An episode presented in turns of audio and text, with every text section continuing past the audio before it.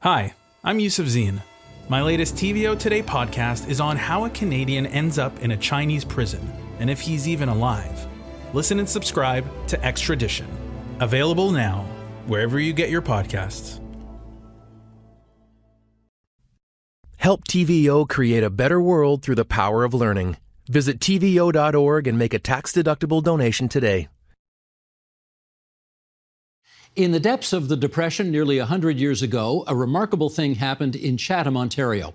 A baseball team comprised solely of black players won the provincial championship. In the process, more than a decade before Jackie Robinson broke the color barrier in Major League Baseball, they did what might have once seemed impossible. Heidi L.M. Jacobs documents that story in her new book. It's called 1934 The Chatham Colored All Stars Barrier Breaking Year and she is with us here in the studio. And we are also joined on the line from Chatham, Ontario by Deirdre McCorkindale. She's a board member of the Chatham Kent Black Historical Society and an assistant professor of history at the University of Guelph, and she worked on the 1934 research project as a student. And we are delighted to have you two here on our program tonight. Heidi, Deirdre, great to have you here. Heidi, start us off. How did this story how did you discover it in the first place? Well, I always say this story sort of fell into my lap. Um, a colleague of mine at the University of Windsor in the history department um, called me and said, I met this, this lady at an event in Chatham, and she was wondering if we could help her make a website about her father in law, who, who was a baseball player and a hockey player, and part of this black baseball team that I had never heard of. So I instantly wrote back and said, absolutely. And at the time, we thought we would finish this up in three or four months, but it's been um, seven or eight years right now. So this story really kind of fell in my lap. And I, you know, the minute I saw these scrapbooks that Pat Harding had had, I was just hooked.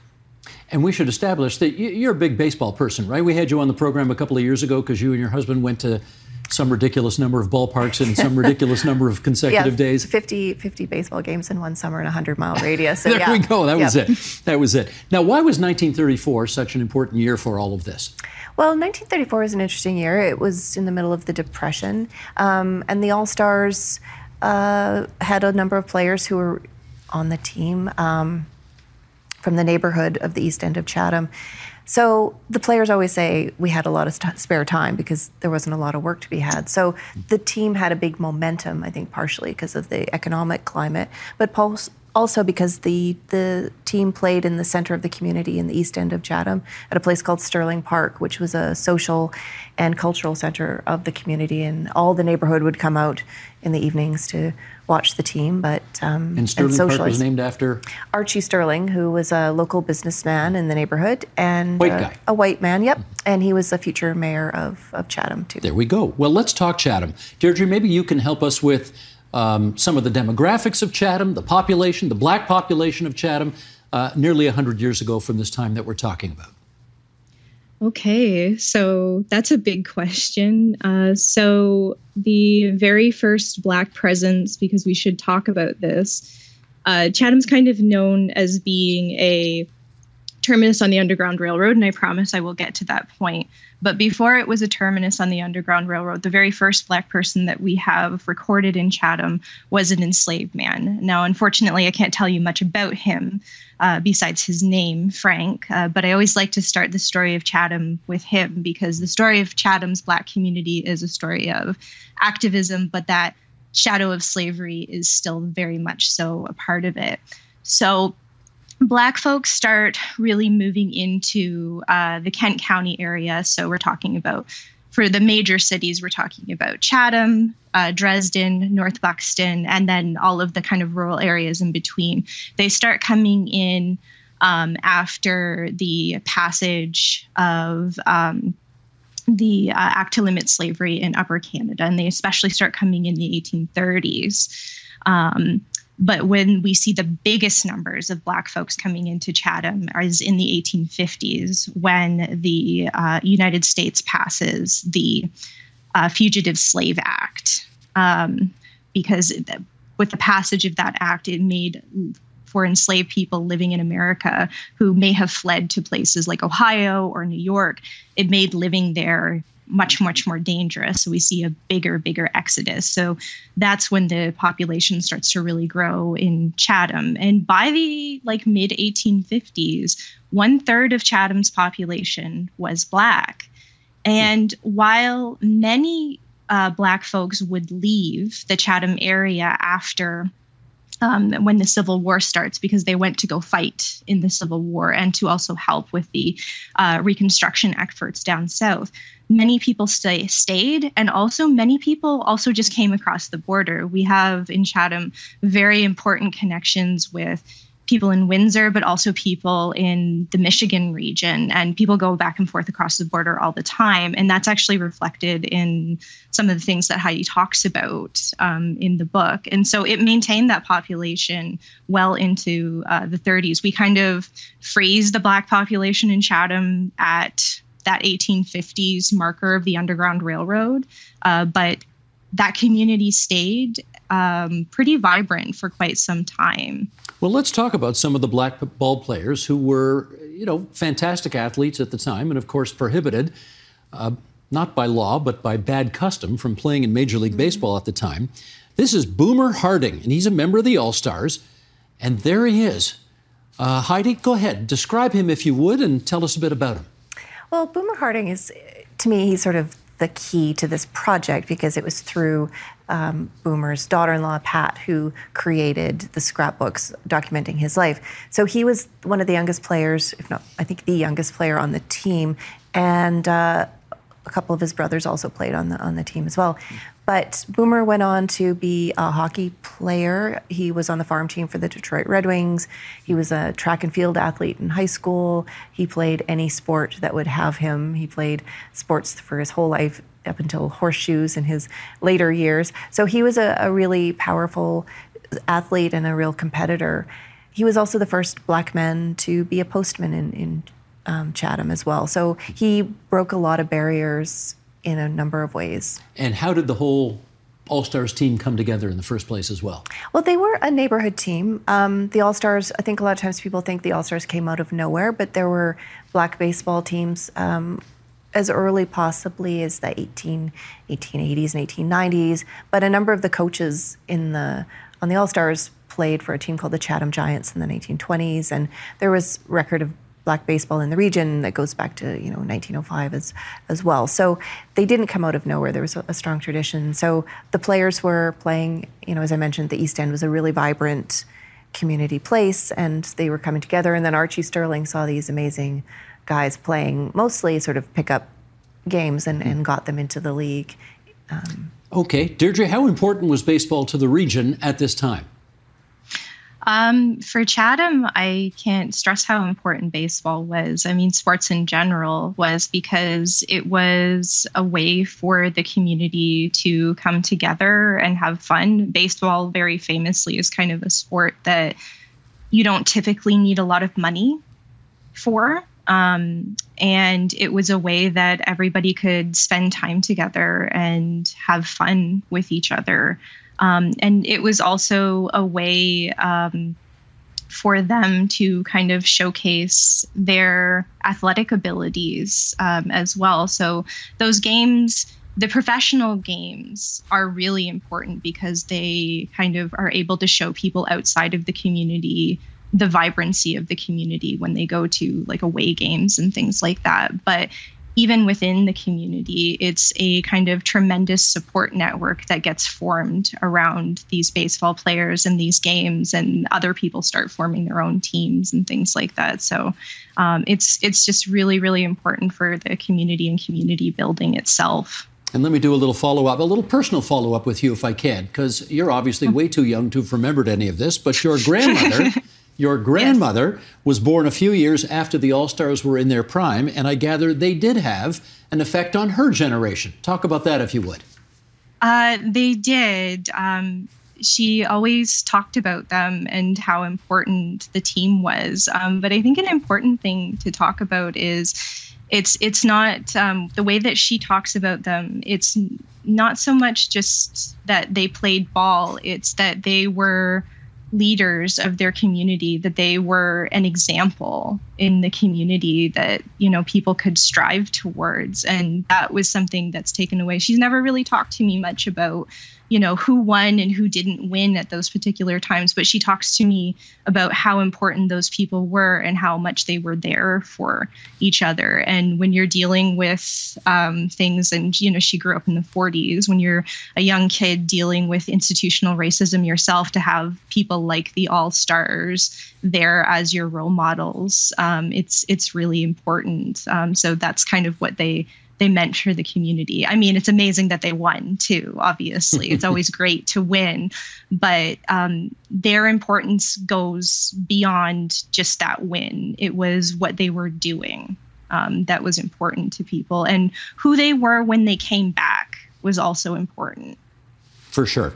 Let's take uh, Heidi. Let's look at a couple of more pictures. That's a shot of King Terrell. Is that how he says his name? Turl. Turrell. Okay. Turl, like And- turtle. Turtle like turtle, right? Yeah, you, you mentioned that in the book actually. Uh, and Flat Chase. Who are these two guys?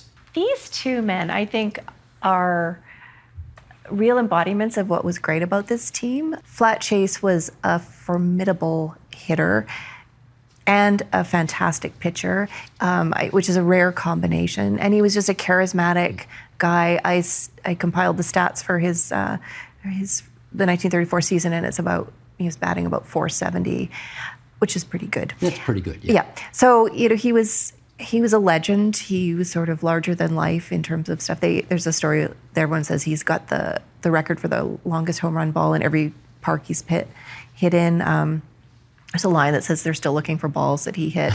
Um, so he, he was that kind of hero that people have. How do you get a nickname like Flat? Uh, apparently, his it's the way he ran. Apparently, something about his his feet or something. So, but it, it stuck. So he's he's flat chase. Um, but uh, King Turl was to me also in late. He was a very very solid player. Um, he was a left-handed third baseman.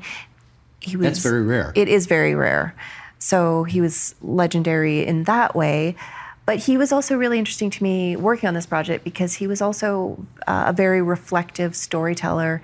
Uh, there was a couple of key interviews that he gave about what it was like to be on this team, and so, and he also really helped. Um, you know, as Dorothy, um, Deirdre's grandmother has said, he also helped to um, mentor the next generations in sports and in life.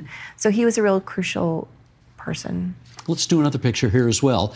Now, one of the names in this next picture is going to be familiar, although this isn't the guy, but this is the guy's dad, Ferguson Jenkins Sr. That's him on the left, Andy Harding, and Ross Talbot.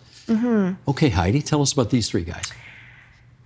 Well, I think people know who uh, Fergie Jenkins' I son- hope they know. I hope they know I hope too. they know. Fergie, the first ever Canadian inducted into the Baseball Hall of Fame. yes. And a phenomenal pitcher back in the day. Yep, and a, a real champion for for Chatham. Um, so yeah, he's he's legendary, but he's also a, a strong member of this team and played throughout them. Um, Andy Harding was uh, one of the Harding brothers as well, and Ross Talbot was an interesting man too. He uh, was a businessman and a ball player, and uh, just one of the. I, think one of the solid players who contributed to the team overall. Ferguson Jr. obviously got his talent from Fergie Sr.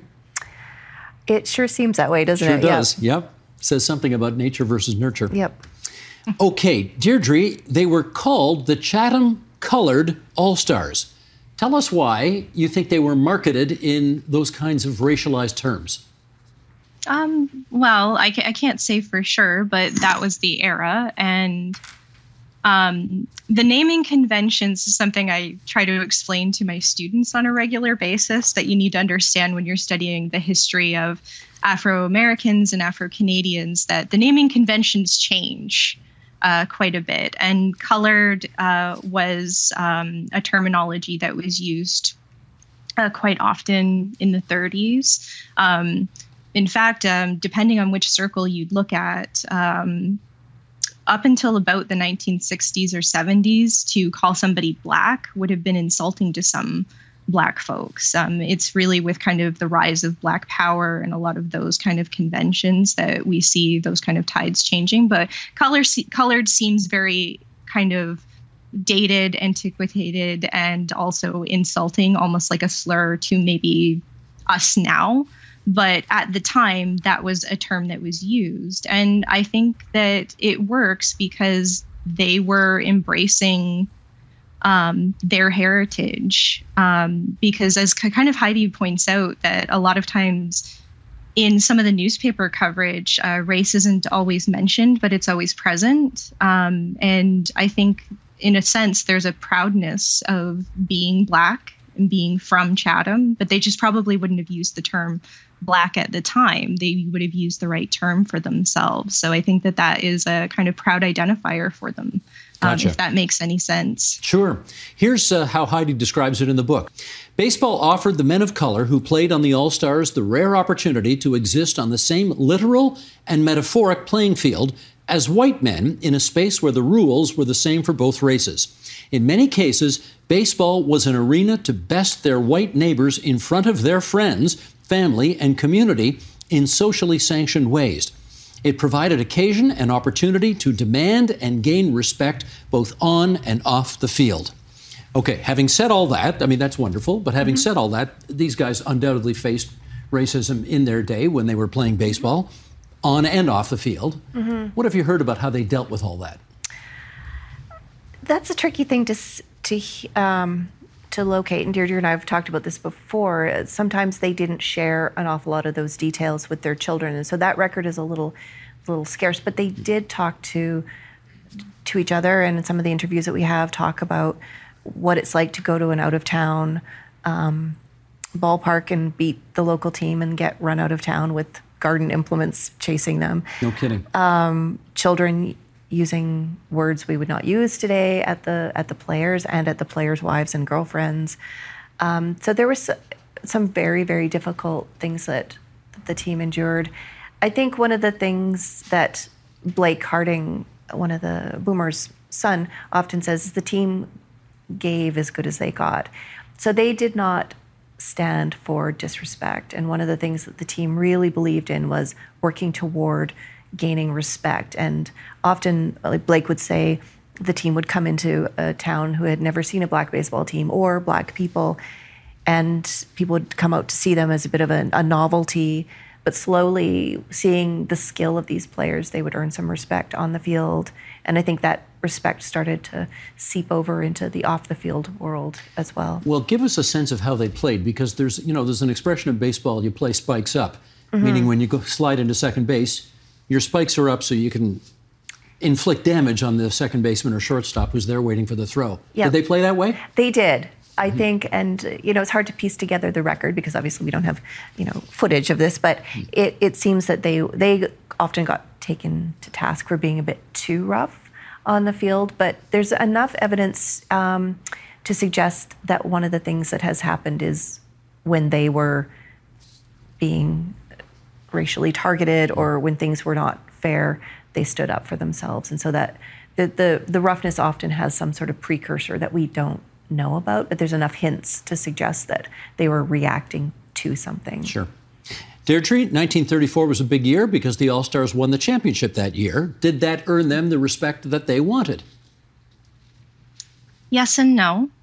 Um, on the one hand, um, it did get the t- individual team, I guess, some recognition in the community. But right up until the 50s, when we had the finally, finally had the passing of the Fair Accommodations Act in Ontario, we still had segregation in Chatham and other parts of the county. Um, and many Black folks also still had a hard time uh, gaining employment. Uh, Heidi has a, I think, very important part of the book where, um, you know, there was a, there was a, I believe it was a banquet that was was uh, provided for the All Stars, and one of the players said, "Okay, so give us a chance now. We've won this game. Give us a chance." And in some ways it did open doors for some people and, and i'm not saying that it didn't but one game doesn't fix um, several hundred years of institutional barriers um, I mean, it would be wonderful if it did. Um, so I guess, yeah, the, the answer is yes and no. Right. Well, actually, let me follow up with you on that, Heidi, because it is, it is a tradition in baseball that when your career is over as a player, many of them get jobs as managers or general managers or coaches or scouts or, mm-hmm. you know, all sorts of things. Did that happen for these guys? Um, they still, a number of the players coached local teams, but certainly not any professional professional way. But they did. Um, a number of them did have jobs that they probably wouldn't have had before. There's a great interview with Boomer Harding, a man of few words, but someone asked him, "Did things change after after you won for players?" And he said, "Yeah." Pause. Slowly, it did. Some doors opened, mm. but I think that pause in his in his interview, when you actually hear it, I think is really revealing about yes, things did change, but but very slowly, as Deirdre had just mentioned. And what ultimately happened to this All Star team? They many of them stayed lifelong friends. Uh, many of them continued to play on different teams. Uh, a few of them went off to the war.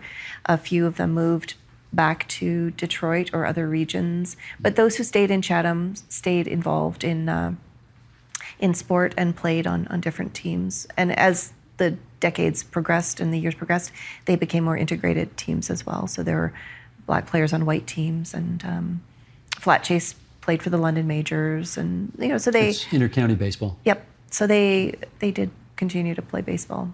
Got it. We want to show one more picture here, and all the pictures we've been showing so far have been in black and white. This one's in color.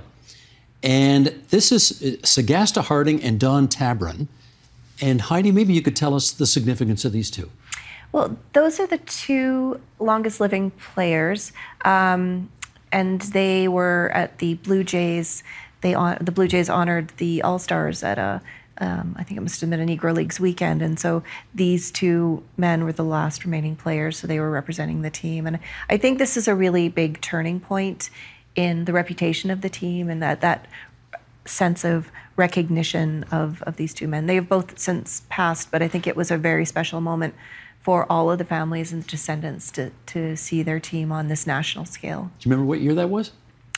It was in the no, 2001 was it? 2002, I'm 2000, told. Okay, 2002. Yeah? Yep. Okay, so more than 20 years ago. Yep. You just used an expression, and we may need to do a little explaining here. Yep. You said the Negro Leagues. Now, that's a word you wouldn't use today, but in no. fact, that's what they were called. It was called the Negro Leagues, which existed yep. simultaneously to Major League Baseball. And there's a museum in Kansas City called the Negro League Museum. Correct. Yep. So we just get that on the record. Yes, absolutely. And yeah. I think that that term actually, Deirdre, you, when you were talking about the, the, words, the use of the word colored, the Negro Leagues still sort of points to that particular history, and we still use that that phrase in, in baseball history. Yep. Deirdre, with this book that has come out and the inclusion of the All Stars in the Canadian Sports Hall of Fame last year, last year, are you now satisfied that the story of the Chatham Colored All Stars has been properly recognized? Hmm. Well, I, I I don't think I'm ever going to be satisfied. Now, why is that? There's um, there's so much more to say. Um, and there's so much more. You're asking a historian um, if the story has been fully told. So the answer is always going to be no. You know, um, what I love about, I think Heidi's done an excellent job with this book. What I love about her book is a really important part that she includes at her conclusion and her um, final chapter where she talks about the importance of not just focusing on 1934. This team isn't just important because they won, they're important to the community. She has spent time talking about the families, but also there's a whole other story about what happened after and the community that existed after. So I think this is a good this is a good amount of the story that we've told, but there's always more. That's a great way to put it. 1934, the Chatham Colored All Stars barrier breaking year, and we are delighted that it has brought Heidi L.M. Jacobs to our studio and Deirdre McCorkindale on the line from Chatham, Ontario. Thanks, you two. Thank you very much. Thank you. The Agenda with Steve Paikin is made possible through generous philanthropic contributions from viewers like you. Thank you for supporting TVO's journalism.